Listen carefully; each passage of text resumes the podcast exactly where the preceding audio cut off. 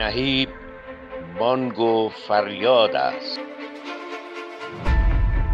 تلنگری است با کلمات و تصاویر.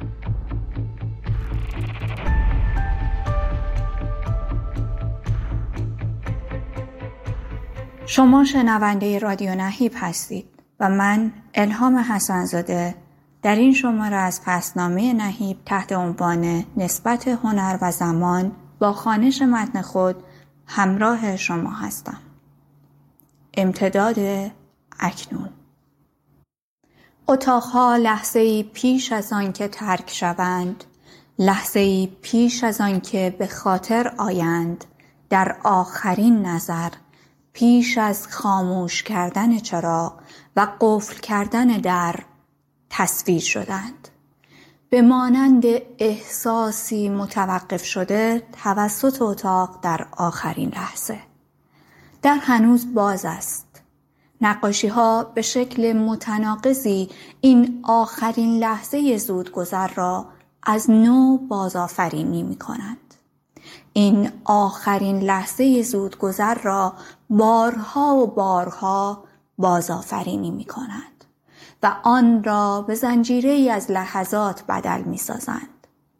بدینسان آنچه می توانست در چشم برهم زدنی پیش از عزیمت دیده شده باشد معلق گشته است دری که قرار بود پشت سر بسته شود درهای بسیاری شده است و لحظه عزیمت مبسوط و سنگین گشته است این سنگینی لحظه عزیمت در نقاشی های سیمون آجیاشویلی در رویداد نهایی معکوس گشته و آن مرحله انتظار پیش از ورود گشته است. ورود به لحظه معلق عزیمت گذشته نیرومند نقاشی ها حس نگاه خیره به آنچه ترک شده است و آنچه در یک لحظه به خاطر بدل خواهد شد آنچه گذشته است و تقریبا بسته شده است تحت یک دگردیسی شگفتانگیز به آنچه هنوز آغاز نشده است بدل می شود آنچه اکنون باز شده است. نقاشی های سیمون این بازگشایی است. اتاقها می توانست به صحنه تئاتر شبیه باشد که بازیگران لحظه پیش آن را ترک کردند. در عین حال می تواند صحنه تئاتر لحظه پیش از ورود نخستین بازیگر باشد. نقاشی ها به تمامی گذشته و آینده را شامل می شوند و بدین سان یک حس قوی از امتداد اکنون را خلق می کنند. اکنونی که به عبارتی محبوس شده است به تعبیر دیگر این نقاشی ها کیفیتی غنی از فراتر و گذار هستند دروازه‌ای که ما را به گذشته و آینده گذر می دهند. در ککنون کمابیش غیر ممکن است زیرا جریان ناخداگاه زندگی امور رویدادها و هر مورد دیگری آن را به اجبار دور می کند و همچنان محو می شود. بنابراین برای درک چیزی شبیه اکنون به نحو قابل تشخیص هم زود و هم دیر است. دیر بیانگر شدت دیر شدن و ناپدید شدن و زود بیانگر شدت پیدا شدن است. اما شدت نسبت به چه؟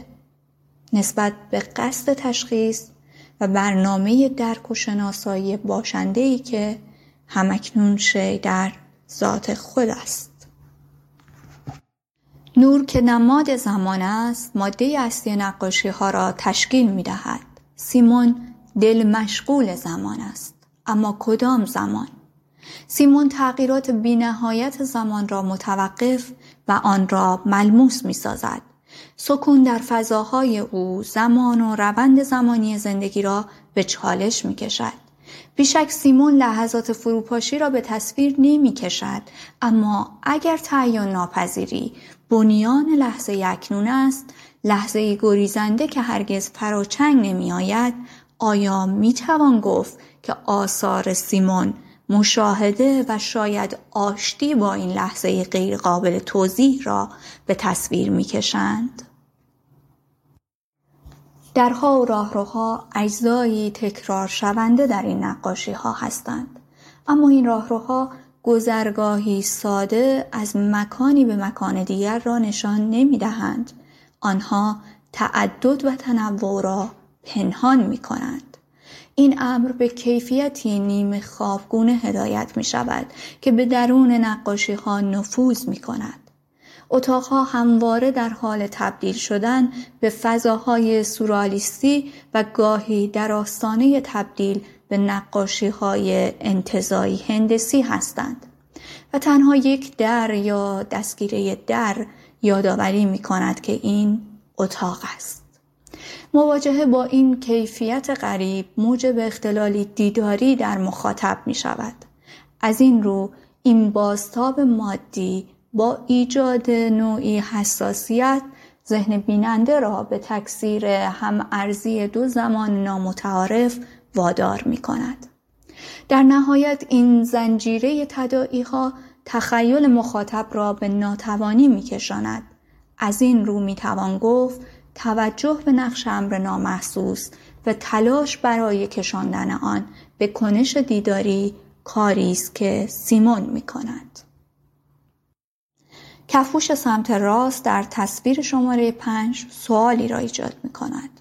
با نگاهی گذرا به آپارتمان سیمون امروز چنین کفپوشی در کار نیست و اینکه در آپارتمانی در تلاویب چون کفپوشی وجود داشته باشد مشکوک است حتی آپارتمان قبلی سیمون چنین کفی نداشت پس از کجا آمده است وقتی عکسی از خانه قدیمی سیمون در شهر محل تولد او تفلیس در گرجستان دیدم معما تا حدی حل شد عکس مربعات متناوب تاریک و روشن را نشان می دهد.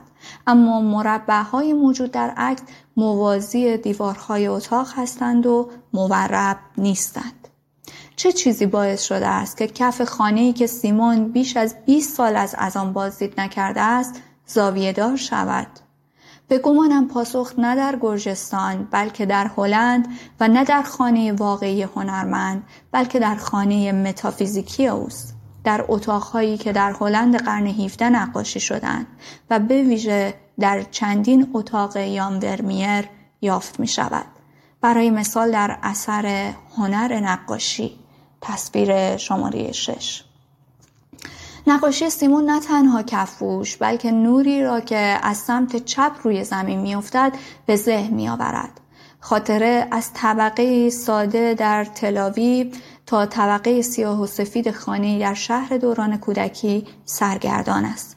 از آنجا به کف نقاشی هلندی و برگشت به نقاشی در اینجا. او سه خانه و سه دوره را در یک مکان به هم پیوند می‌زند.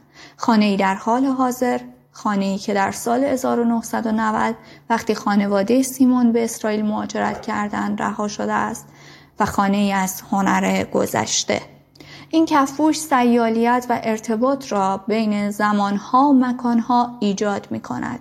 بین حافظه شخصی و حافظه هنری.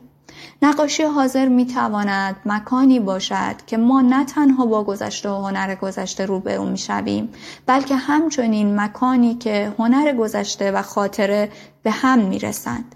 اتصالی در امتداد خاطره کودکی و یادی از نقاشی های ورمیر کشیده می شود و با یکدیگر تلاقی می کند. نقاشی های سیمون موفق می شوند سه مکان و سه زمان را به تصرف درآورند و آنها را به یک کفپوش مشترک بدل کنند.